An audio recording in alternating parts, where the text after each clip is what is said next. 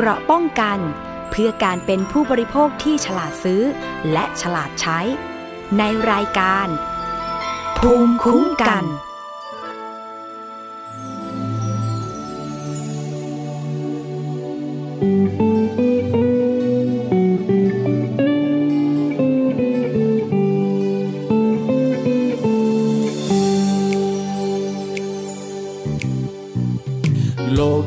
สบายนั้นเป็นได้หลายทาง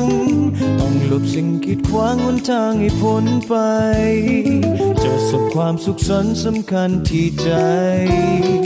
สุขและทุกข์อย่างไรพระใจตนเองฝ่าลูกทางชีวิตต้องคิดเฝ้ายอมใจ โลกมืดมนเพียงใดหัวใจอย่าครามเกรง ตั้งหน้าชื่นเอาไว้ยอมใจด้วยเพลง ยายนึกกลัวว่าเพลงยิ้มสู้ คนเป็นคนจะจนหรือมีร้ายหรือดีคงมีหวังอยู่ ยามปงมานมาผ่านลบหลู่ยิ้มละไม่ใจสู่หมู่มวลเพศภัย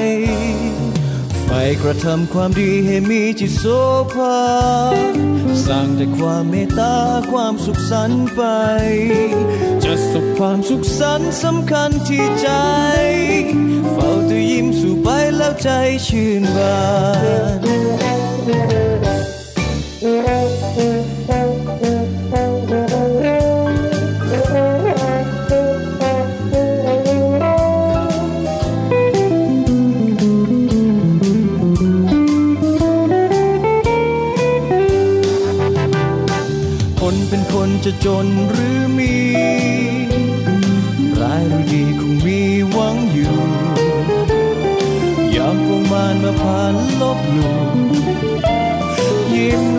ใจสู่หมู่มวลเพศภัย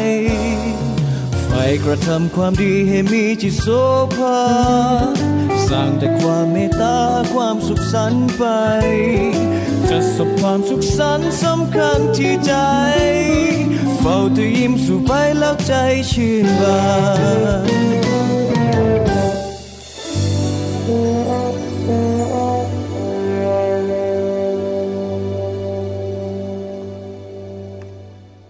สวัสดีค่ะ คุณผู้ฟังคะขอต้อนรับเข้าสู่รายการ ภูมิคุ้มกันรายการเพื่อผู้บริโภค ดิฉันชนะทิพไพรพงศ์ดำเนินรายการนะคะ ฟังกันได้ ทางวิทยุไทย PBS www.thaipbsradio.com แอปพลิเคชันไทย PBS Radio ค่ะ แล้วก็รวมถึง facebook.com/thaipbsradiofan ด้วยนะคะ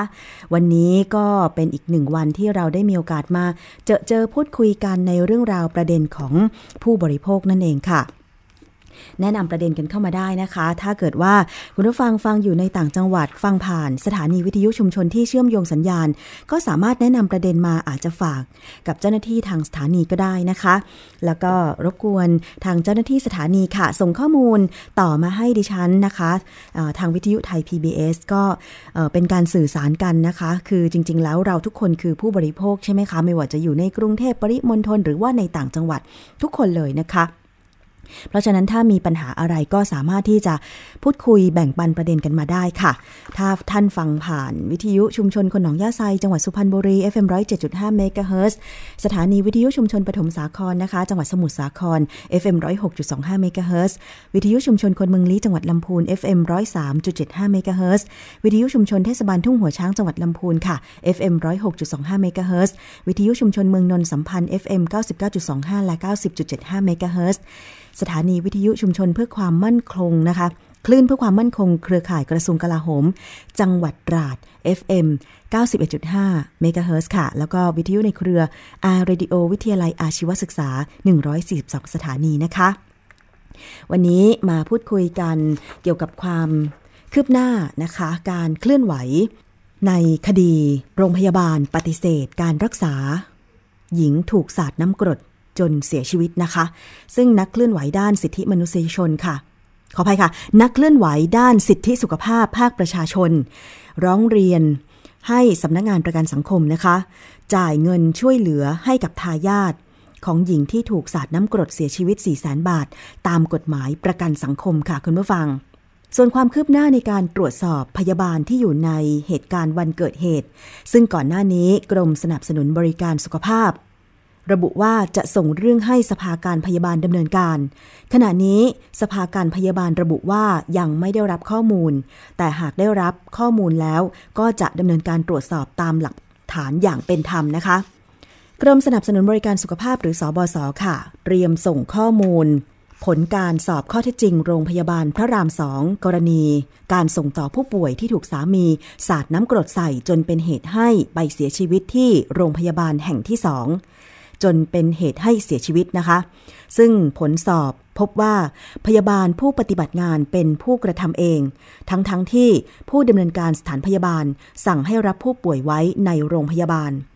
กรณีนี้ผู้ช่วยศาสตราจารย์ อังคณาสริยาพร เลขาธิการสภาการพยาบาล เปิดเผยว่า ทางสบศยังไม่ได้ส่งเรื่องดังกล่าวมานะคะ ส่วนการดำเนินการของสภาการพยาบาล นับตั้งแต่ญาติผู้เสียชีวิตมาร้องเรียน ก็ได้มีการตั้งคณะกรรมการ ขึ้นมาสอบสวนข้อเท็จจริง เพื่อให้ความเป็นธรรมกับทั้งสองฝ่ายแล้ว โดยส่งหนังสือไปยังโรงพยาบาลพระรามสองเพื่อขอทราบรายละเอียดนะคะ เพราะการจะกล่าวโทษต้องมีข้อมูลที่ครบถ้วน ดังนั้นค่ะจึงเป็นเรื่องที่เร่งรีบไม่ได้ พร้อมกับยืนยันว่า หากพบว่ามีความผิดจริง ก็ต้องมีการลงโทษทางจริยธรรมอย่างแน่นอน ซึ่งการลงโทษมีตั้งแต่เบาไปหาหนักคือ ว่ากล่าวตักเตือน พักทัน พักใช้ใบอนุญาต ซึ่งก็มีระยะเวลาการพักใช้ โดยตลอดระยะเวลาของการพักใช้ใบอนุญาต ก็จะไม่สามารถประกอบวิชาชีพได้ หรือแรงสุดก็คือการเพิกถอนใบอนุญาตประกอบวิชาชีพนะคะ ทางด้านนางสาวสุภัทรานาคะผิว ผู้อำนวยการมูลนิธิคุ้มครองสิทธิด้านเอส กล่าวถึงกรณีที่หญิงถูกสาดน้ำกรดเสียชีวิตว่า กรณีนี้เข้าข่ายที่ทายาทของผู้เสียชีวิต จะได้รับเงินช่วยเหลือเบื้องต้น จากการได้รับความเสียหายจากการรับบริการทางการแพทย์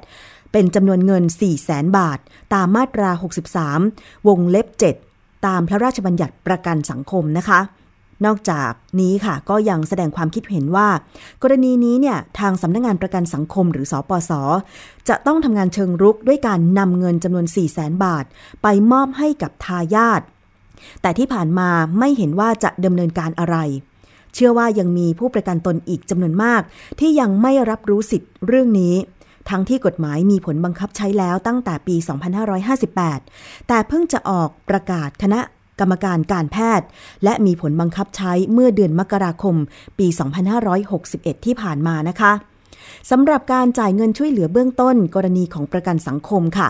เป็นเช่นเดียวกับการจ่ายเงินช่วยเหลือเบื้องต้นตามสิทธิ หลักประกันสุขภาพแห่งชาติหรือบัตรทองค่ะ โดยกำหนดให้จ่ายเงิน ให้สามี ภรรยา บิดา มารดา หรือบุตร กรณีเสียชีวิต หรือทบพลภาพอย่างถาวร จ่ายตั้งแต่ 240,000 บาทถึง 400,000 บาทนะคะ อันนี้กรณีทุพพลภาพตลอดชีวิตหรือเสียชีวิต ต้องจ่ายให้กับทายาทเพราะว่าผู้เสียชีวิต ส่งเงินสมทบกองทุนประกันสังคมก็มีสิทธิ์ นะคะ ที่จะได้รับการชดเชยจากประกันสังคม กรณีสูญเสียอวัยวะหรือพิการที่มีผลกระทบต่อการดำเนินชีวิตนะคะ จ่ายตั้งแต่ 1 0 0 0 0แถึง 2 4 0 0 0 0 บาท และกรณีบาดเจ็บหรือเจ็บป่วยต่อเนื่อง จ่ายเงินช่วยเหลือเบื้องต้นไม่เกิน 1 0 0 0 0แบาท อันนี้ก็เป็นการเรียนรู้ไปพร้อม ๆ กันนะคะว่าถ้าเกิดกรณีเจ็บป่วยแบบ หญิงสาวที่ถูกสาดน้ำกรดแล้วก็เสียชีวิตแบบเนี้ย แล้วส่งเงินสมทบเข้าประกันสังคม ก็มีสิทธิ์ที่จะได้รับเงินชดเชยนะคะ โดยสำนักงงานประกันสังคมเนี่ยจะต้องทำงานเชิงรุก ก็คือนำเงินไปมอบให้กับทายาทผู้เสียชีวิตนะคะ คือที่ผ่านมาเนี่ยผู้ประกันตนเนี่ยต้องไปทำเรื่องที่สำนักงงานประกันสังคมตลอดเลย ว่าตัวเองเออเป็นผู้ได้รับผลกระทบ และก็มีสิทธิ์ ตามพรบประกันสังคม แต่ว่าในกรณีที่เป็นข่าวดังแบบเนี้ย ที่คุณช่อลัดดา ถูกสาดน้ำกรดแล้วก็ ลูกสาวก็อยู่ในเหตุการณ์ แล้วตามข่าวก็บอกว่าคุณช่อลัดดาเนี่ยที่อยากจะไปรักษาโรงพยาบาลแห่งที่สองก็เพราะว่ามีสิทธิประกันสังคมอยู่ที่นั่น เพราะฉะนั้นตรงนี้ค่ะ เป็นสิทธิ์ของผู้ป่วย เป็นสิทธิ์ของผู้ประกันตน ที่จะต้องได้รับการชดเชยเยียวยาความเสียหายด้วยนะคะ เพราะฉะนั้นก็คิดว่าทางทายาทของคุณช่อลัดดา หรือว่าผู้ป่วยท่านอื่น ๆ ที่เจ็บป่วยกรณีแบบนี้นะคะ เมื่อผู้เสียชีวิตผู้ทุพพลภาพหรือผู้สูญเสียอวัยวะต่างๆ มีสิทธิประกันสังคม ก็ต้องเรียกร้องค่าชดเชยเยียวยา จริง ๆ ไม่ควรจะเรียกร้อง จริง ๆ มันควรจะเป็นไปตาม กฎหมายที่สำนักงานประกันสังคมจะต้องไปดูแลผู้ประกันตนนะคะ คุณผู้ฟัง เอาละค่ะ อีกเรื่องหนึ่งนะคะ มาพูดคุยกันเกี่ยวกับความปลอดภัยในวันลอยกระทงค่ะ อาจจะมีการจัดงานกันหลายพื้นที่ แล้วก็สิ่งที่ย้ำเตือนกันอยู่เป็นประจำก็คือการเล่นพลุ จุดประทัด แล้วก็ดอกไม้ไฟ เตือนอันตรายว่ามันก็คือระเบิดดี ๆ นี่เอง การจะเล่นพลุดอกไม้ไฟประทัดต่างๆ เนี่ยนะคะ ก็ต้องเป็นผู้ชำนาญการ และต้องเป็นผู้ใหญ่ เด็กและเยาวชนไม่ควรจะเล่นสิ่งเหล่านี้ เพราะว่าอันตรายนะคะ มีข่าวเป็นประจำทุกปีเลยว่าจุดประทัดแล้วก็คว้างไม่พ้นมือ ระเบิด นิ้วขาดมือขาดไปเลยนะคะ ปีนี้ก็เช่นกันนะคะ ทางเจ้าหน้าที่ ความมั่นคง ได้เพิ่มความเข้มงวดในการรักษาความปลอดภัยในพื้นที่ ทุกจังหวัดเลย โดยเฉพาะที่ภาคใต้เนี่ยนะคะ เป็นการป้องกันการก่อเหตุในช่วงเทศกาลลอยกระทง ที่ชนบุรีตำรวจและฝ่ายปกครองอำเภอเมืองชนบุรีค่ะ ก็ได้ตระเวนตรวจร้านจำหน่ายพลุ ดอกไม้ไฟและประทัด บริเวณชายทะเลบางแสน ก็พบร้านค้ายังลักลอบทำผิดกฎหมายอยู่นะคะ แม้ว่าจังหวัดชนบุรีจะมีคำสั่งห้าม ไม่ให้จำหน่าย แล้วก็เล่นพลุดอกไม้ไฟ ประทัดและโคมลอย ในช่วงวันลอยกระทง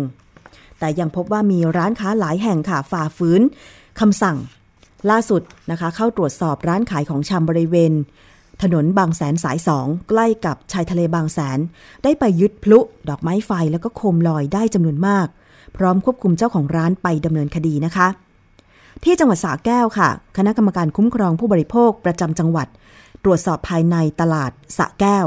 พบว่ายังมีร้านค้าบางร้านจำหน่ายโคมลอย จึงกล่าวจึงได้ว่ากล่าวตักเตือน และขอความร่วมมือไม่ให้มีการจำหน่ายในช่วงวันลอยกระทง เพื่อป้องกันเหตุร้าย โดยเฉพาะไฟไหม้นะคะที่อาจจะเกิดขึ้น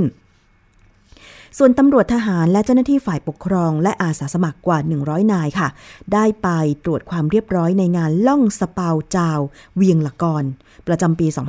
2561 ในงานเทศกาลลอยกระทงของจังหวัดลำปางนะคะ แล้วก็ระดมกำลังตรวจสอบร้านจำหน่ายพลุดอกไม้ไฟ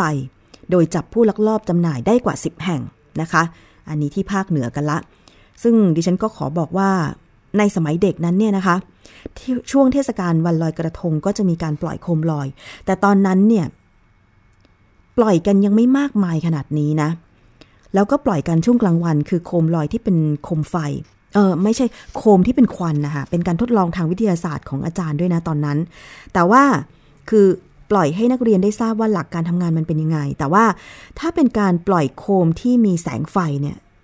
ส่วนมากก็จะเป็น การจัดประเพณีลอยกระทงตามหมู่บ้านต่างๆ แต่ว่ามัน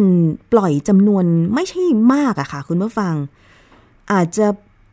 สองสาลูกสี่ห้าลูก แค่นั้นพอ เพราะว่าไม่มีงบประมาณมากมายขนาดนั้น แต่ปัจจุบันนี้มันไม่ใช่นะคะ คือมันมีขายไปทั่วเลยตอนนี้นะคะทำโคมไฟโคมลอยขายไปทั่ว แล้วก็วัยรุ่นเนี่ยนิยมนำมาจุดแล้วก็ปล่อยกันนะคะ แล้วก็ที่จังหวัดน่านค่ะ เจ้าหน้าที่ก็ออกตรวจสอบร้านค้าและก็ให้คำแนะนำกับเจ้าของร้านจำหน่ายประทัด พลุและดอกไม้ไฟรวมถึงเด็กและเยาวชน โดยย้ำเตือนให้เจ้าของร้านเนี่ยให้คำแนะนำแก่ผู้ซื้อ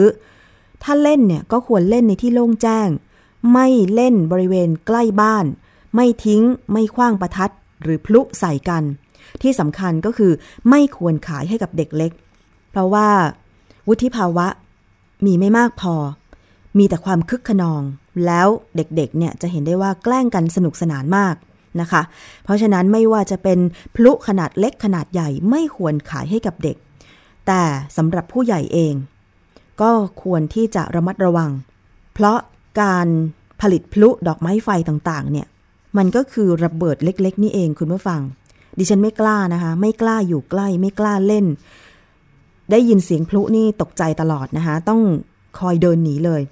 เมื่อก่อนเคยไปเที่ยวเทศกาลลอยกระทงที่เชียงใหม่ คือตัวเองเป็นคนจังหวัดลำพูนเนี่ยนะคะ แต่ว่าเคยไปเที่ยวที่เชียงใหม่ ตรงสะพานนวรัตสะพานข้ามแม่น้ำปิงเนี่ยแหละเขาจะมีการจัดลอยกระทงโอ้ยิ่งใหญ่อลังการมีขบวน นางนพมาศสามวันสามคืนอะไรอย่างเงี้ยนะคะ โดยเฉพาะวันลอยกระทง วันเพ็ญขึ้น 15ค่ำเนี่ยยิ่งใหญ่มาก ด้วยความที่ตอนนั้นยังเพิ่งเริ่มทำงานใหม่ ๆ ก็ยังเด็กๆอยู่อายุน้อยกว่านี้นะคะ คือไปเดินครั้งเดียว ไปลอยกระทงที่เชียงใหม่ครั้งเดียวแล้วก็ไม่ไปอีกเลย เพราะว่าตอนนั้นนะคะเมื่อหลายสิบปีก่อนเนี่ย มีการจุดพลุจุดประทัดแบบยังไม่ได้มีการคุมเข้มขนาดนี้ แล้วผู้ชายวัยรุ่นนะคะหรือชายหนุ่มเนี่ยมักจะแกล้งผู้หญิงสาวๆ ด้วยการจุดประทัดแล้วก็คว้างใส่ทำให้ผู้หญิงตกใจวิดวัดวิดวัด แล้วก็ตัวเองก็หัวเราะกัน คือเราก็พลอยโดนไปด้วยไงคะมันก็เลยไม่มีความสุขในการที่จะไปเดินเที่ยวงานลอยกระทงที่เชียงใหม่ในตอนนั้นเลย ครั้งเดียวจบ ครั้งเดียวเลิก เพราะว่าไปแล้วขวัญเสียคุณผู้ฟัง เดินไปทางไหนก็เจอแต่พลุ เจอแต่ประทัดอย่างเงี้ย มีแสงไฟบ้างมีเสียงดังบ้างมีควันบ้างอะไรอย่างเงี้ย แล้วเราก็ต้องคอยหลบ แล้วก็กรีดแบบวิดวัดวิดวัดเหนื่อยอะค่ะ คุณผู้ฟัง คือมันไม่ใช่สนุกเลยนะ ใครที่ชอบจุดประทัดแล้วก็แกล้งเพื่อน มันไม่ใช่เรื่องสนุกเลย มันตกใจมันขวัญผวาแล้วแบบ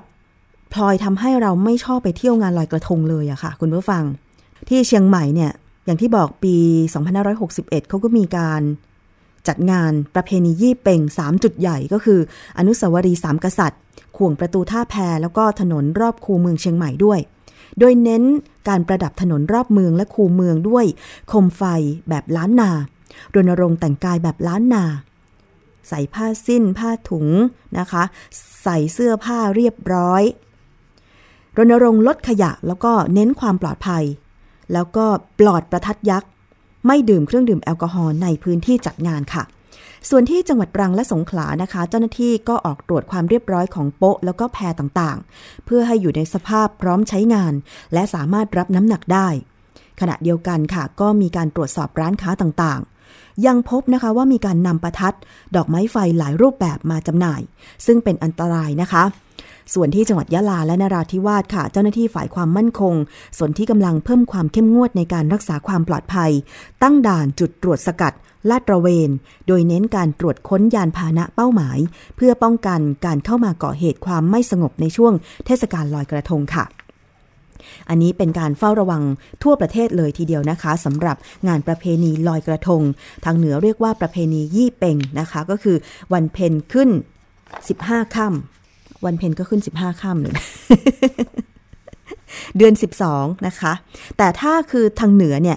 เดือน 12 ของ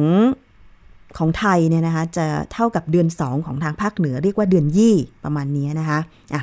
คุณผู้ฟังที่ฟังอยู่ทางภาคเหนือก็คงจะพอทราบๆกัน แล้วก็จริง ๆ แล้วดิฉันยังชอบประเพณีลอยกระทงที่จัดเล็กๆ ในหมู่บ้านต่างๆ คือไม่ต้องจัดงานใหญ่อะมันเป็นประเพณีอย่างสมัยเด็กๆ ตอนดิฉันเรียนประถมนะ ถ้าวันลอยกระทงนี่ จะต้องมานั่งประดิษฐ์กระทง บ่ายสามโมงก็เอาใบตองเอาต้นกล้วย เอาดอกไม้มานั่งประดิษฐ์กันนะคะ เลิกเรียนสี่โมงห้าโมงเย็นก็กลับไปรอยกับครอบครัวที่บ้าน แล้วที่บ้านดิฉันจะมีอ่างเก็บน้ำทางหมู่บ้านเขาก็จะจัดงาน มีกระทงใหญ่อันนึง อาจจะมีนางนพมาศหรือไม่มีก็ตาม ส่วนมากก็จะไม่มีนะคะ แล้วก็เดินกันไปนะคะไปรวมตัวกันที่วัดนะคะแล้วก็เดินกันไปลอยที่อ่างเก็บน้ำ นะคะ แต่ว่าปัจจุบันนี้ดิฉันไม่แน่ใจว่ายังมีแบบนี้หรือเปล่านะคะ ส่วนมากจะจัดเป็นงานใหญ่ ๆ แล้วคนก็เดินทางไปท่องเที่ยวงานลอยกระทงตามสถานที่ที่เขาจัดงานใหญ่ๆ อันนี้ก็ไม่ว่ากัน คือในกรุงเทพในปริมณฑลต่างก็จัดอะค่ะ แต่ว่าเรื่องความปลอดภัยเนี่ยต้องเป็นสิ่งสำคัญ โดยเฉพาะท่าน้ำต่างๆนะคะ ทุกปีค่ะ กรมเจ้าท่าก็จะมีการตรวจความปลอดภัย อย่างเช่นที่กรุงเทพก็จะตรวจ แล้วก็ส่งเจ้าหน้าที่กรมเจ้าท่าไปประจำทุกจุดที่เป็นบริเวณท่าน้ำแล้วก็จัดโป๊ะนะคะ ให้กับประชาชนไปลอยกระทงที่แม่น้ำเจ้าพระยา หรือว่าสวนสาธารณะต่างๆ ก็มีการจัดงานลอยกระทงกัน อันนี้ถ้าใครจะไปเที่ยวก็ดูแลรักษาตัวเองให้ดีด้วยระมัดระวังด้วยนะคะ โดยเฉพาะขากลับขาไปขากลับ นะคะ ที่จอดรถบ้างหรือการขับขี่ยวดยานพาหนะที่มันอาจจะมีความแน่นนะคะ แล้วก็แออัดกันไปบ้าง อันนี้ก็ระมัดระวังกันค่ะคุณผู้ฟัง อีกเรื่องหนึ่งนะคะเราไปดูเเรื่องของส้มการผลิตส้มกันบ้าง ที่จังหวัดเชียงใหม่เป็นแหล่งปลูกส้มขนาดใหญ่มากนะคะ แต่ว่ามีการพบค่ะว่าเกษตรกรบางส่วนเนี่ยใช้ยาปฏิชีวนะ ฉีดเข้าไปในต้นส้ม เพื่อรักษาโรคกรีนนิ่งทำให้เสี่ยงก่อให้เกิดการติดเชื้อดื้อยานะคะ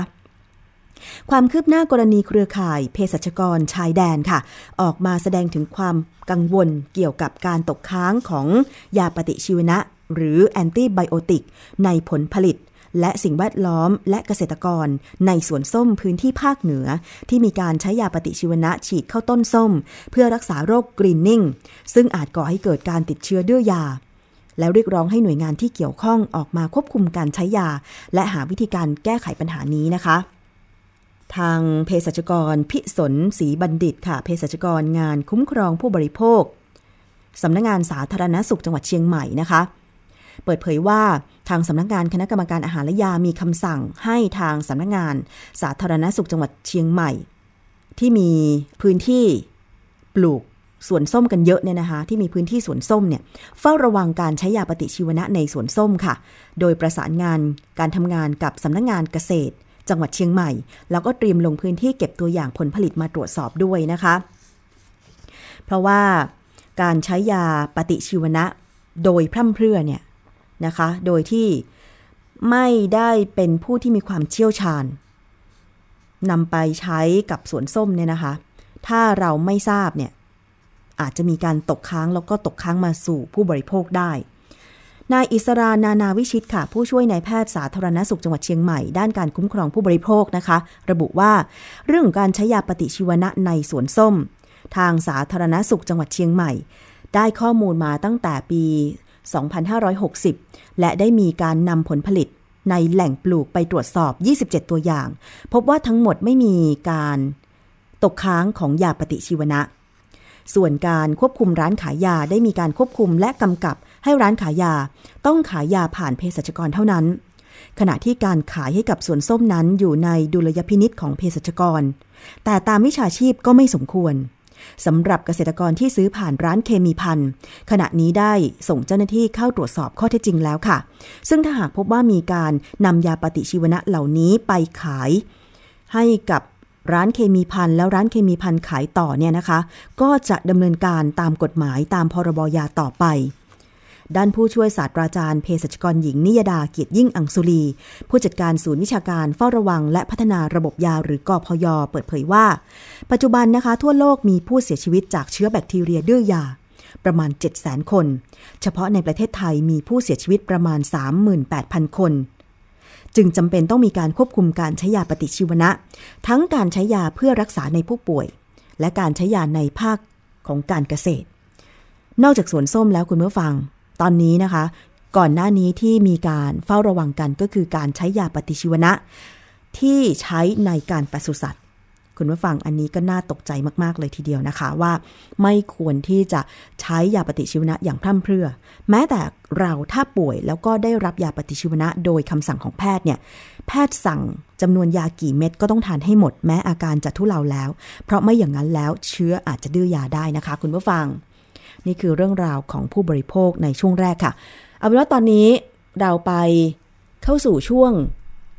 คิดก่อนเชื่อกันเลยดีไหมคะ วันนี้จะนำเรื่องราวของ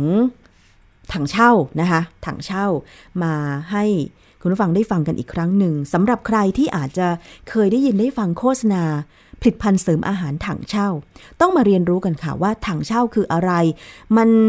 มันทำมาจากอะไร บางคนก็รู้ว่ามันเป็นสมุนไพรแต่ว่าลักษณะมันเป็นแบบไหนล่ะนะคะ คุณผู้ฟังต้องไปดูในช่วงคิดก่อนเชื่อกับดรแก้วกังสดานอัมภัยนักพิษวิทยากันเลยค่ะ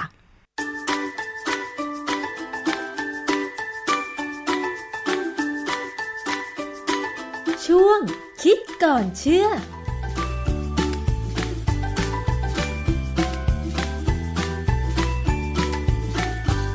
เรื่องของทางเช่านี่มันเป็นเรื่องที่เป็นสมุนไพรที่เหมือนกับเป็นความหวังของคนทั้งไทยทั้งเทศนะเพราะว่าทางเช่าเนี่ยเป็นสมุนไพรที่เขาเชื่อว่ามันน่าจะช่วยฟื้นฟูสมรรถภาพทางเพศได้ เรื่องของเพศสมรรถภาพทางเพศอะไรก็ตามเนี่ยเป็นเรื่องที่สำคัญในชีวิตของคนปัจจุบันนะ เพราะว่าความเครียดการทำงานอะไรหลายๆอย่างสภาพสิ่งแวดล้อมเนี่ยได้ทำให้คน ไม่ว่าจะคนไทยหรือฝรั่งหรือแขกจีนอะไรก็ตามเนี่ยบางคนเนี่ยมีปัญหาเรื่องสมรรถภาพทางเพศนะฮะเพราะฉะนั้นหลาย ๆ คนก็ทวินหาอยากจะให้มันกลับมาเหมือนเดิม ก็พยายามหาอะไรกิน แล้วทางเช่านี้เป็นสมุนไพรจีนซึ่งของแพงนะฮะแล้วก็มีการพิสูจน์ค่อนข้างเยอะเลยว่ามันดูเหมือนจะได้ผล ก็ลองมาดูซิว่ามันมันน่าจะได้ผลหรือไม่ได้ผล แล้วมันควรจะกินหรือไม่ควรจะกินยังไงครับ เรื่องของถังเช่านี่ความจริง ผมเป็นคนไม่ไม่ไม่รู้เรื่องถังเช่านะไม่ได้สนใจมันว่ามันคืออะไร เพราะว่าไม่ค่อยได้ชอบกินอาหารที่เป็นอะไรก็ตามที่เป็นสมุนไพร แต่ว่าก็มีคนถามมาพอสมควร แล้วก็ไปเจอไปก็เลยไปค้นดูในเน็ต ก็เพราะว่าอย่างอย่างเว็บของคณะเภสัชมหิดลเนี่ยก็มีข้อมูลที่ให้กับประชาชนทั่วไป แล้วก็พูดถึงว่าทางเช่าช่วยเพิ่มสมรรถภาพจริงหรือคำว่าสมรรถภาพเนี่ยก็คือสมรรถภาพทางเพศนั่นแหละนะฮะก็ใน ข้อมูลพวกนี้ก็มีในบทความที่อาจารย์เขาเขียนเนี่ยก็มีข้อมูลว่า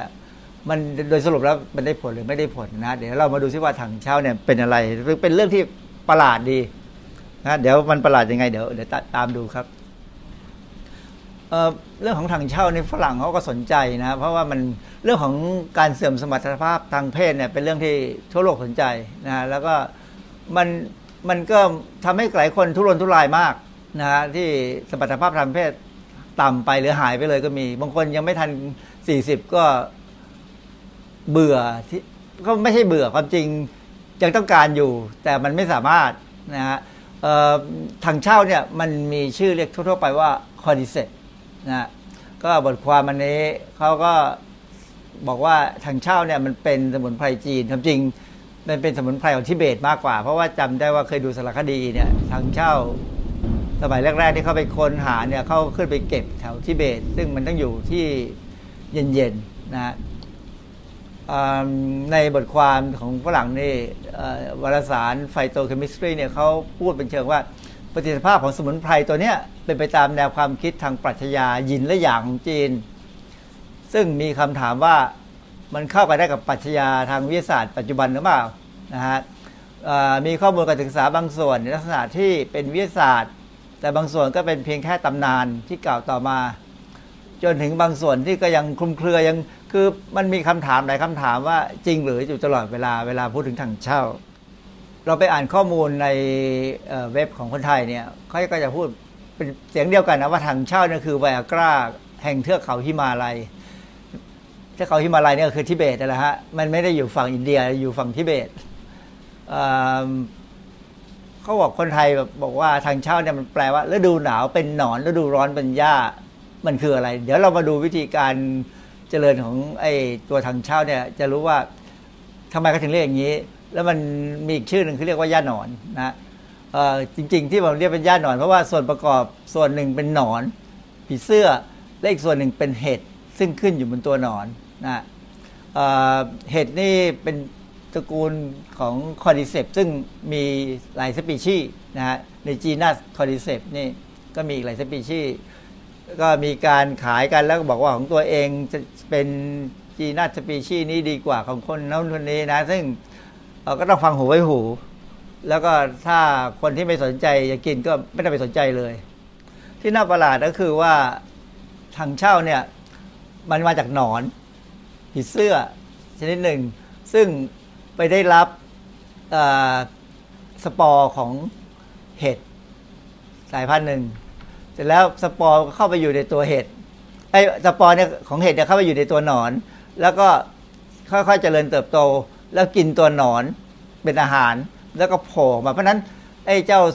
เห็ดตัวเนี้ยมันเป็นพาราไซต์ของหนอนนะฮะก็เท่าที่ดูจากสารคดีของจีนเนี่ย ส่วนใหญ่แล้วมันจะอยู่แถวแถวแถวทิเบตเนี่ยอากาศเย็นๆ ความชื้นความกดอากาศต่ำๆคือหมายความว่าอยู่ในที่สูงนะฮะแต่ปัจจุบันเนี่ยเราก็มีการเอามาเพาะปลูกได้ทำหนอนทำทำเห็ดไอ้พวกเนี้ยโดยไม่ต้องมีหนอนได้ในห้องปฏิบัติการนะฮะอันนี้คนไทยคนไทยทำได้ แต่ว่าจริงๆแล้วฝรั่งก็ทำมานานแล้วเหมือนกัน ไม่ใช่ว่าไม่ใช่ว่ามีทำที่บ้านเราที่ฝรั่งที่จีนนะมีการทำเพราะเพราะอย่างที่บอกแล้วว่า เรื่องของอะไรก็ตามที่กระตุ้นสมรรถภาพทางเพศได้เนี่ยเป็นเรื่องที่เป็นประเด็นหนึ่งที่ใช้ในการหลอกลวงผู้บริโภคได้ทั้งเพราะนั้นมันข้อมูลมีทั้งจริงและไม่จริง ตัวเห็ดคอร์ดิเซปเนี่ยมันเป็นเชื้อราชนิดหนึ่งนะฮะมีประมาณ 400 ชนิด แล้วก็ส่วนใหญ่ก็จะเป็นปรสิตของแมลงและสัตว์ที่มีลำตัวขาเป็นปล้องพูดพูดง่ายสัตว์ลำตัวขาเป็นปล้องเนี่ยคือพวกอะโทปอดนะฮะก็เพราะนั้น ไอ้ราตัวนี้หรือเห็ดตัวนี้ก็เลยเรียกว่า entomopathogenic fungi ก็คือเป็นเป็นปัญหา มันเป็นมันเป็นเป็นไอเชื้อราที่เป็นปัญหาให้กับไอพวกแมลงนะพวกพวกแมลงต่างๆเอนเตโมนี่ก็คือแมลงนะฮะอันนี้คือลักษณะของราที่ขึ้นอยู่บนตัวนอน ที่อันนี้ยังไม่ได้เป็นตัวนอนเต็มตัวเลยนะลางอกกันมาแล้วนอนก็ตาย ประเด็นปัญหาอยู่ที่ว่ามันเริ่มต้นยังไงที่มีใครอุตส่าห์ไปหยิบของแปลกๆพวกนี้มากิน เป็นคนที่กล้าหาญกล้ากล้ากินแล้วก็กินแล้วรู้ได้ไงว่ามันจะช่วยสมรรถนะทางเพศซึ่งก็คงเป็นการสุ่มไปสุ่มมาของคนโบราณนะฮะก็โชคดีที่กินแล้วไม่เป็นไรก็ถือว่าคนพบสิ่งที่เป็นเป็นยาสมุนไพรที่มีราคาค่อนข้างแพงมาก ๆ อันนี้เป็นรูปที่ผมไปเจอในอินเทอร์เน็ตเขาเขาเลี้ยงเห็ดลาตัวเนี้ย ในอาหารเลี้ยงเชื้อ ซึ่งไม่ใช่หนอนก็เป็นอาหารที่เขาสังเคราะห์เขาประดิษฐ์ขึ้นมาวินะฮะประดิษฐ์ขึ้นมา แล้วก็มีการเติมอาหารเข้าไปเพื่อให้เชื้อราเนี่ยมันขยายตัวเพิ่มขึ้นเพิ่มขึ้น แล้วก็สามารถที่จะเอาเชื้อราที่อยู่ในสภาพแบบนี้ คือมันจะไม่เหมือนกับเชื้อราที่ขึ้นมาจากตัวหนอนนะแต่ว่าจริงๆแล้วมันคือตัวเดียวกันไอ้พวกนี้ก็จะมีสารสกัดที่ที่เราต้องการเนี่ยที่เขาคิดว่ามันเป็นตัวออกฤทธิ์เนี่ยมากมากเป็นพิเศษนะ ก็จะสามารถคัดเลือกสายพันธุ์ได้ สามารถปรับปรุงสิ่งแวดล้อมเพื่อให้การผลิตเนี่ยลดต้นทุนได้ดีนะฮะอันนี้อันนี้มีทั้งของฝรั่งของไทยของจีนมีหมด ญี่ปุ่นก็ทำนะฮะในเว็บที่เกี่ยวทางนักวิชาการนิดหน่อยเขาก็จะบอกว่าการศึกษาฤทธิ์ของทางเช้าทางภาษาวิทยาเนี่ยมีข้อมูลเยอะที่บอกว่าปรับสมดุลของร่างกายซึ่งอันนี้ ผมก็ไม่รู้กันว่าสมดุลร่างกายมันคืออะไรนะฮะ อาจจะทำให้ร่างกายได้มีความรู้สึกสบาย ไม่เจ็บไม่ป่วยมั้งฮะกระตุ้นระบบภูมิต้านทาน ต้านมุสละ ต้านมะเร็งลดระดับน้ำตาลในเลือดต้านการอักเสบ และกระตุ้นสมรรถภาพทางเพศคำโฆษณาพวกนี้เท่าที่ดูมาทั้งหมดนี่เป็นการศึกษาได้หลอดทดลองแทบทั้งนั้นยังไม่มีการศึกษาในคนจริงๆจังๆนะฮะเพราะว่าอันที่หนึ่งถังเช่ามันไม่สามารถจดลิขสิทธิ์ได้ มันเป็นอะไรเป็นสมุนไพรซึ่งใครๆก็ ปลูกได้เลี้ยงได้สร้างได้เอามาขายได้ เพราะฉะนั้นใครที่จะลงทุนไปทำแบบวิจัยในคนนี่ต้องใช้เงินมหาศาล อันนี้ไม่เหมือนยาแผนปัจจุบัน ซึ่งเขาจดลิขสิทธิ์ได้แต่ทางเช่านี่จดลิขสิทธิ์โดยตรงไม่ได้นะฮะมีข้อมูลที่น่าสนใจที่เขาแนะนำเขาบอกว่าคนที่ไม่ควรจะกินทางเช่าเลย คืออันที่หนึ่งผู้ป่วยเบาหวานเพราะคนที่กลุ่มที่สองคือผู้ป่วยที่ได้รับยาต้านเกล็ดเลือด คือพวก ประเภทเลือดข้นเนี่ยนะฮะต้องใช้ยาต้านเกล็ดเลือด แล้วก็ผู้ป่วยที่ได้รับยากดภูมิคุ้มกัน คือถ้าคนพวกนี้ไปกินทางชาติจะทำให้ยาพวกนี้ออกฤทธิ์มากขึ้นกว่าเดิมจนอันตรายนะฮะเพราะนั้นก็ถ้าเป็นป่วยเป็นโรคอย่างนี้แล้ว สมรรถภาพทางเพศมันลดต่ำลง ก็หันเข้าหาพระธรรมก็น่าจะช่วยได้นะฮะคือถึงเวลาหยุดก็ต้องหยุด ไม่ควรจะพยายามไป ดิ้นรนหาอะไรมาช่วยนะฮะเพราะว่าอันตรายมากนะยาพวกนี้ อันนี้เป็นยาอันตรายทั้งนั้นเลย แล้วก็เวลาถ้ามันเกิดออกฤทธิ์มากกว่าเดิมเนี่ย มันจะไม่ใช่เป็นการบำบัดรักษา แล้วมันจะกลายเป็นฆ่าตัวตายไปนะฮะเพราะนั้นก็ขอให้พูดง่ายๆใครเป็นโรคพวกนี้ก็ควรที่จะคุยกับหมอก่อนที่จะกินข้อมูลด้านวิชาการอันนี้ผมได้ก็ก็เอามาจากของคณะเภสัชมหิดลเนี่ยนะฮะ เขามีงานศึกษาหลายชิ้นที่เขามาพูดเช่น กรณีหนึ่งศึกษาหนึ่งผู้ชายยี่สิบสองคนเพราะว่าช่วยทำให้มีปริมาณสเปิร์มขึ้นได้ร้อยละสามสิบสามแล้วก็สเปิร์มเพิ่มสเปิร์มที่ดี แล้วก็ลดสเปิร์มที่ผิดปกติลงไปร้อยละยี่สิบเก้าหมายความว่าบางคนสเปิร์มน้อยก็เพิ่มขึ้นได้ บางคนมีสเปิร์มปกติ แต่ว่าเป็นสเปิร์มที่ผิดปกติ คือคือพวกนี้เป็นพวกไม่สามารถทั้งหลายเนี่ย มันก็ช่วยได้บ้างเอ่อไม่เกิน 30%นะประมาณ 30%อีกการวิจัยหนึ่งบอกว่าทำให้ความต้องการทางเพศของหญิงและชาย 189 คนเนี่ยสูงขึ้นถึง166%คือไอ้ไอ้กรณีแบบการศึกษาแบบเนี้ยมันอาจจะเป็นจิตวิทยาก็ได้นะฮะ คือพอรู้ว่ากินยาเข้าไปเนี่ย ก็เลยรู้สึกดีขึ้นมานะเพราะนั้นอันนี้ถ้าไปเจอการวิจัยแบบนี้นะเวลาอ่านผลงานเนี่ยต้องฟังหูไว้หูว่าเขาศึกษาดีไม่ดีนะฮะ ช่วยในการทำงานของต่อมหมวกไตฮอร์โมนจากต่อมไทมาสจำนวนสเปิร์ม สามารถปฏิสนธิได้เพิ่มขึ้น 300%อันนี้ก็ดูเหมือนดีนะฮะและอีกอันวิจัยนึงก็บอกว่าเพิ่มความต้องการทางเพศของผู้หญิงได้ถึง 86%ร้อยละ6 86 คือคือพวกนี้หมายความว่าพวกนี้เขาความต้องการเขาหาหายไปแล้ว แต่เขายังไม่ยังไม่แก่มั้งก็เคยเลยต้องไปกินของพวกนี้ก็คิดว่ามันคงกลับมาปกติได้นะฮะ ก็ก็เหมือนกับมีงานวิจัยทางด้านวิชาการที่ค่อนข้างจะยืนยันว่าทางเช้าที่มันน่าจะดูได้ผล ขนาดผู้บริหารด้านการแพทย์ของเราบางคนเป็นถึงระดับสูงๆเนี่ยก็ยังลาออกมาขายได้เลยเหมือนกัน เพราะว่าไปเจอวิธีการเลี้ยงมันขึ้นมานะฮะก็เป็นอย่างที่เป็นในข่าว ที่มีการโฆษณากันเป็น จงครึ่มเลยก็คือของหมหาวิทยาลัยเกษตรเนี่ยนะก็ทำถังเช่าขาย มีทั้งถังเช่าสำหรับผู้ชายถังเช่าสำหรับผู้หญิงคือ ผมก็นึกบอกกันว่ามันมันคงปรุงต่างกันมั้งเพราะราคาเท่ากัน คงปรุงต่างกันว่าปรุงแบบนี้ให้ผู้ชายกิน ปรุงแบบนี้ให้ผู้หญิงกิน ความจริงเราเรามีอาหารบางอย่างในวัฒนธรรมจีน และไทยที่คิดว่าช่วยกระตุ้นสมรรถภาพทางเพศได้เช่นเออเอ้ย ไข่เรียกไข่ข้าว อาจจะท่านผู้ชมอาจจะเคยได้ยินไข่ข้าวซึ่งคนจีนก็นิยมกินคือไข่ที่กำลังยังไม่ได้ฟักเป็นตัวออกมา แต่ว่าเป็นตัวแล้วอยู่ในไข่เลยเขามากินเลยเขาบอกเขาคิดว่าไอ้ลักษณะแบบนี้จะช่วยกระตุ้นสมรรถภาพทางเพศได้ดี หรือแม้กระทั่งการบางคนไปกินแมลง เช่นกระดิ่งทอง หรือว่าแมงวันสเปนอะไรพวกนี้นะฮะซึ่งก็มันก็อาจจะช่วยได้บ้างหรือไม่ได้บ้างก็แล้วแต่อาจมีมีสภาพหลายอย่างเพราะนั้น อย่างของทางเช่าของเกษตรที่เขาขายเนี่ยก็เขาค่อนข้างจะโฆษณาเยอะนะครับ เข้าไปดูในเว็บไซต์เนี่ยของมาลัยเกษตรเนี่ยก็เหมือนจะมีหลักฐานอะไรพอสมควรที่เขาเชื่อนะเพราะนั้น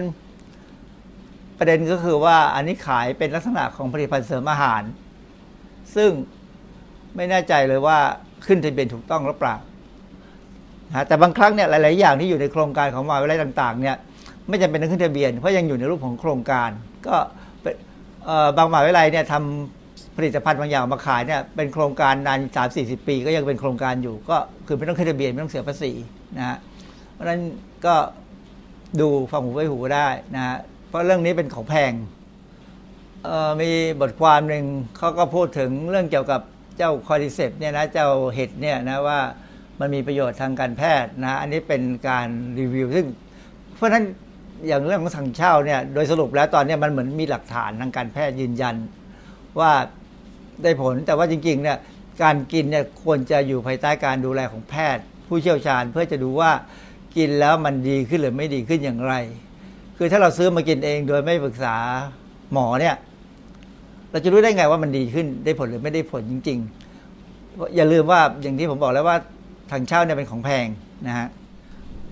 สารออกฤทธิ์ที่อยู่ในถั่งเช่าเนี่ยมันเป็นสารตัวหนึ่งที่เป็นอนุพันธ์ของ nucleoside คือคืออันนี้เป็นชื่อชื่อ cordycepin cordycepin นะฮะออย่างเนี้ยอย่างคือมันมีลักษณะคล้ายกับตัวอะดีโนซีนซึ่งเป็นเบสใน DNA นะแล้วพอมีการเปลี่ยนแปลงแค่นิดเดียวตำแหน่งที่เป็น hydroxyl group ไปเป็นไฮโดรเจนแค่นี้เพราะฉะนั้นสารตัวเนี้ยเขาถือว่า มีลักษณะคล้ายกับเบสของ DNA ดังนั้นเนี่ยมันจึงมีศักยภาพในการต้านมะเร็งได้ โดยการไปยับยั้ง คือเซลล์มะเร็งเนี่ยเป็นเซลล์ที่ต้องใช้เบสพวกเนี้ยไปสร้าง DNA อยู่ตลอดเวลา เพราะเซลล์มะเร็งที่แบ่งไม่หยุด ดังนั้นถ้าเราถ้าเราเอาสารตัวเนี้ยคอคอดิ cordycepin เนี่ยใส่เข้าไปเนี่ยบางทีเซลล์มะเร็งก็จำผิดจำถูกจับเอาสารตัวนี้ใส่เข้าไปใน ดีเของตัวเซลล์มะเร็งเอง ก็พอเข้าไปแล้วคราวนี้เซลล์มะเร็งก็จะมีปัญหา ก็อาจจะทำให้เซลล์มะเร็งถึงกับขั้นตายได้ ซึ่งมีงานวิจัยบอกว่าเซลล์มะเร็งนี่ฆ่าตัวตายได้เลยนะฮะโดยการโดยการที่เราใช้ไอสารคอดิสปินนี่ใส่เข้าไป เพราะฉะนั้นก็มีเหตุมีผลพอที่จะคิดว่าก็น่าจะป้องกันการแพร่กระจายของมะเร็งได้นะฮะส่วนความสามารถอื่นๆที่เป็นยาปฏิชีวนะหรือเพิ่มภูมิคุ้มกันให้กับร่างกายนี่เอันนี้เป็นลักษณะโฆษณายา เพราะนั้นอันนี้เป็นเรื่องของยาซึ่งทางด้านเกี่ยวกับทางด้านเภสัชของออยเนี่ยคงจะต้องดูแลการโฆษณาแบบนี้เหมือนกันอ,อันนี้เป็นบทความในปีปี 2017 ซึ่งเขาก็บอกว่า cordycepin เนี่ยมันสามารถจะทำให้เซลล์ murine นี่คือคือคือหนูนะ murine นี่คือคำที่แปลว่าหนู คือ เซลล์มะเร็งเซลล์เซลล์ที่ได้จากมะเร็งหนูที่เป็นมะเร็งปากที่ปากเนี่ยเอาเซลล์มาเลี้ยงเลี้ยงนะแล้วก็เลี้ยงเป็น cell line แล้วก็ไอ้เจ้า cordycepin เนี่ยสามารถไปยับยั้งการเจริญของเซลล์มะเร็งได้ เพราะฉะนั้นงานส่วนใหญ่ที่เกี่ยวกับมะเร็งเนี่ยยังเป็นงานในหลอดทดลองอยู่ ยังไม่ใช่งานในสัตว์ทดลองหรือถึงคนเลยนะเพราะฉะนั้นดังนั้นสารพวกเนี้ย จึงยังไม่มีความสามารถที่จะบอกว่าเป็นยา ยังอาจจะเป็นได้แค่ผลิตภัณฑ์เสริมอาหารนะซึ่งก็มีการควบคุมคนละระดับ แล้วก็ผลของการที่ไม่ได้ประโยชน์หรือไม่ได้ประโยชน์จริง ๆ เนี่ยก็ยังอยู่ในขั้นที่ยังมีการทำวิจัยอยู่ ก็คนที่กินเข้าไปก็ ก็ขอให้มองให้ดีก็แล้วกันว่า เนื่องจากว่ามันมีสารที่ออกฤทธิ์ด้วยนะเพราะนั้นบางคนอาจจะมีปัญหา หรืออาจจะไม่มีปัญหาขึ้นจากบุคคล แต่ว่าถ้าใครยังคิดว่าสนใจจะกินก็คงต้องตัวใครตัวมันนะเพราะว่ามันไม่ได้มีการควบคุมแบบยา มันยังเป็นแค่ผลิตภัณฑ์เสริมอาหาร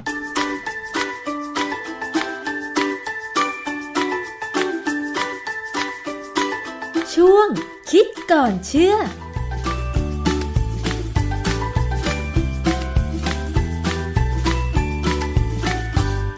ค่ะได้ข้อมูลกันไปเรียบร้อยแล้วสำหรับ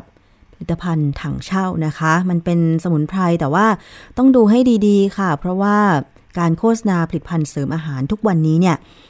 คือทำกันทีๆบ่อยๆ ดิฉันเห็นมีทีวีดิจิตอลช่องหนึ่งเนี่ยนะคะนำผลิตภัณฑ์ทั้งเครื่องสำอางแล้วก็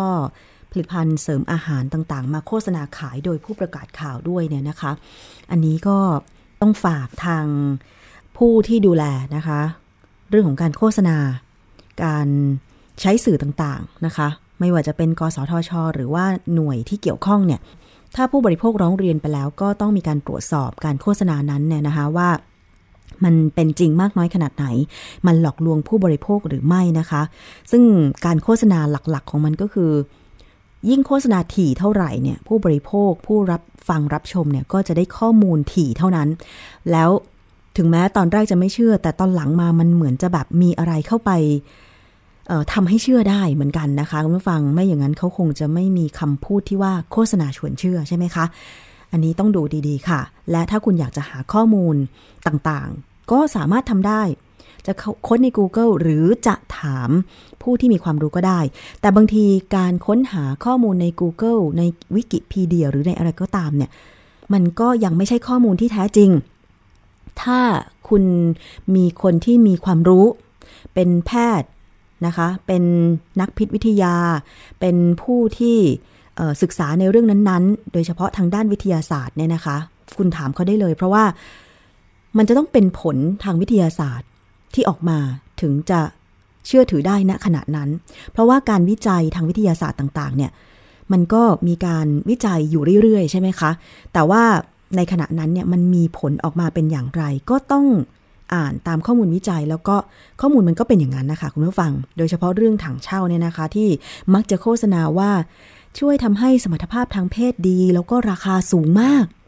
ขวดหนึ่งต้องหลายพันแน่นะคะ ก่อนที่จะซื้อมากินนะคะต้องดูสุขภาพร่างกายตัวเองว่า มีการปรับพฤติกรรมหรือยังอะคุณผู้ฟัง ถ้ายังดื่มเหล้านอนดึก ทานอาหารเปรี้ยวหวานมันเค็ม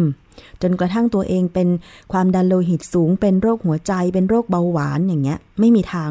หาผลิตภัณฑ์เสริมอาหารอะไรมากินก็ไม่มีทางช่วยได้ ถ้าคุณไม่ปรับพฤติกรรมนะคะคุณผู้ฟังนี่คือความปรารถนาดีค่ะ จากรายการภูมิคุ้มกัน อยากจะให้ผู้บริโภคทุกท่านมีสุขภาพที่ดีนะคะ แล้วก็การบริโภคต่างๆเนี่ยบริโภคแต่สิ่งที่ดีๆนะไม่ได้รับผลกระทบ แต่ทีนี้ ถ้าคุณมีปัญหาอะไรก็ตามเนี่ย สามารถที่จะร้องเรียนไปยังหน่วยงานที่เกี่ยวข้องได้เพื่อให้ช่วยเหลือในการแก้ไขปัญหาได้นะคะ คุณผู้ฟัง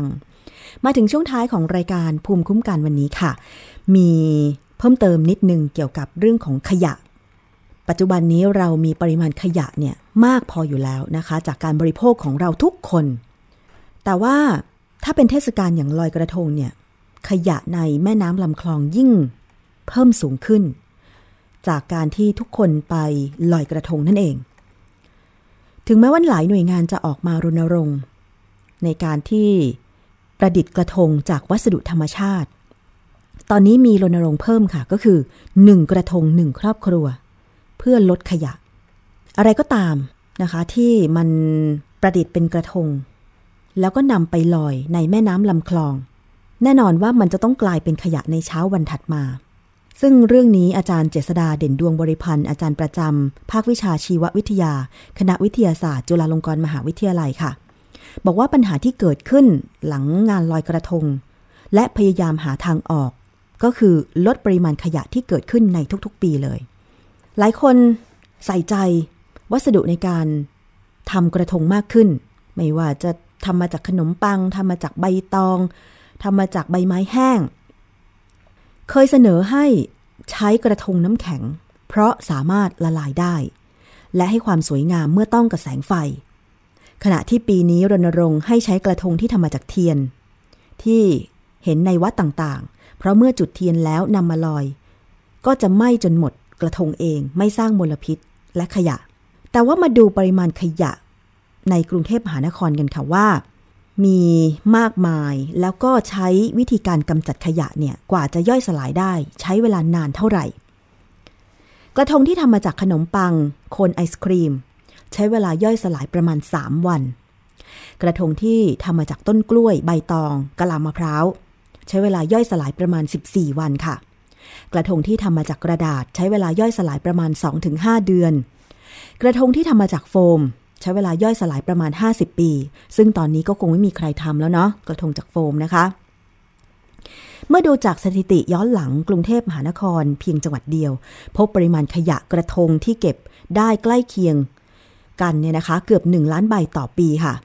เทียบกันนะคะคุณผู้ฟังปี 2559 ปริมาณกระทงรวมทั้งสิ้น 661,935 ใบ แยกเป็นกระทงจากวัสดุธรรมชาติ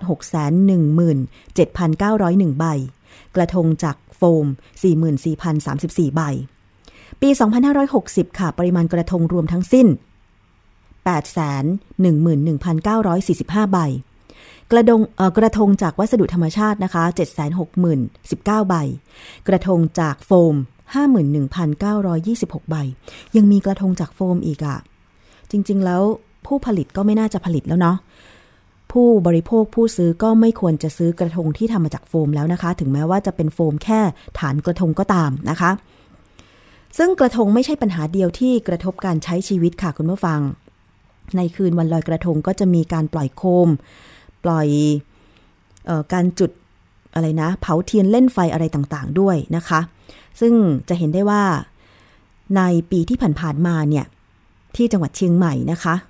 การท่าอากาศยานเชียงใหม่ถึงขั้นต้องประกาศ ยกเลิกเที่ยวบินในช่วง เทศกาลลอยกระทง โดยเฉพาะในช่วงหัวค่ำไปจนถึงกลางดึกวันลอยกระทงเลยทีเดียวนะคะ ในปีนี้ก็เช่นกันค่ะ 22-23 พฤศจิกายน 2561 มีผลกระทบต่อความปลอดภัย ด้านการปฏิบัติการบิน เพราะฉะนั้นเนี่ยนะคะท่าอากาศยานเชียงใหม่จึงแจ้งยกเลิก เปลี่ยนแปลงเที่ยวบิน 148 เที่ยว เพื่อหลบโคมลอยช่วงเทศกาลยี่เปงหรือลอยกระทงนี้ค่ะ แล้วนอกจากนั้นนะคะ โคมลอย ลูกไฟที่ลอยขึ้นบนฟากฟ้าเนี่ย นอกจากกระทบสายการบินแล้ว การปล่อยโคมลอยยังเสี่ยงที่จะเกิดเหตุเพลิงไหม้อีกด้วยนะคะ อีกทั้งเศษซากโคมจำนวนมากก็มักจะตกหล่นใส่บ้านเรือนของชาวบ้านค่ะ อย่างเช่นเมื่อปี 2556 เนี่ยเคยเกิดเหตุโคมลอยยี่เปงตกใส่ระเบียงร้านค้าริมแม่น้ำเจ้าพระยากลางเมืองปทุมธานี ไฟไหม้วอดเกือบทั้งหลังมาแล้วนะคะ โดยเจ้าของร้านเปิดเผยบอกว่าสาเหตุมาจากการที่โคมลอยยี่เปงของชาวบ้านเนี่ยจุดแล้วก็ลอยบนท้องฟ้าในยามค่ำคืนวันลอยกระทง หลังจากนั้นก็ตกลงมาใส่ระเบียงบ้าน อันนี้เป็นเหตุที่เกิดขึ้นในวันลอยกระทง เพราะฉะนั้นเนี่ยถึงแม้เราจะมีความเชื่อมายาวนานว่า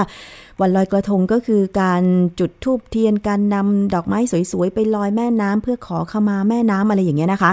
แต่จริง ๆ แล้วดิฉันคิดว่า เมื่ออ่านข้อมูลนี้ให้ได้รับทราบข้อมูลกันไป ก็คงจะพอคิดกันได้ว่าเราจะขอขมาแม่น้ำ เราจะรักษาสภาพแวดล้อมได้ดีอย่างไร ในคืนวันลอยกระทง อันนี้แล้วแต่คุณผู้ฟังเลยนะคะ ส่วนตัวดิฉันเนี่ย ขอขมาแม่น้ำแล้วก็รักษาสิ่งแวดล้อมด้วยการไม่เพิ่มขยะให้กับแม่น้ำลำคลองนะคะ คุณผู้ฟัง เอาละค่ะ วันนี้หมดเวลาแล้วกับรายการภูมิคุ้มกัน รายการเพื่อผู้บริโภคนะคะ ดิฉันชนาทิพไพรพงศ์ต้องลาไปก่อน สวัสดีค่ะ ติดตามรับฟังรายการย้อนหลังได้ที่เว็บไซต์และแอปพลิเคชันไทย PBS Radio ไทย PBS Radio วิทยุข่าวสารสาระ เพื่อสาธารณะและสังคม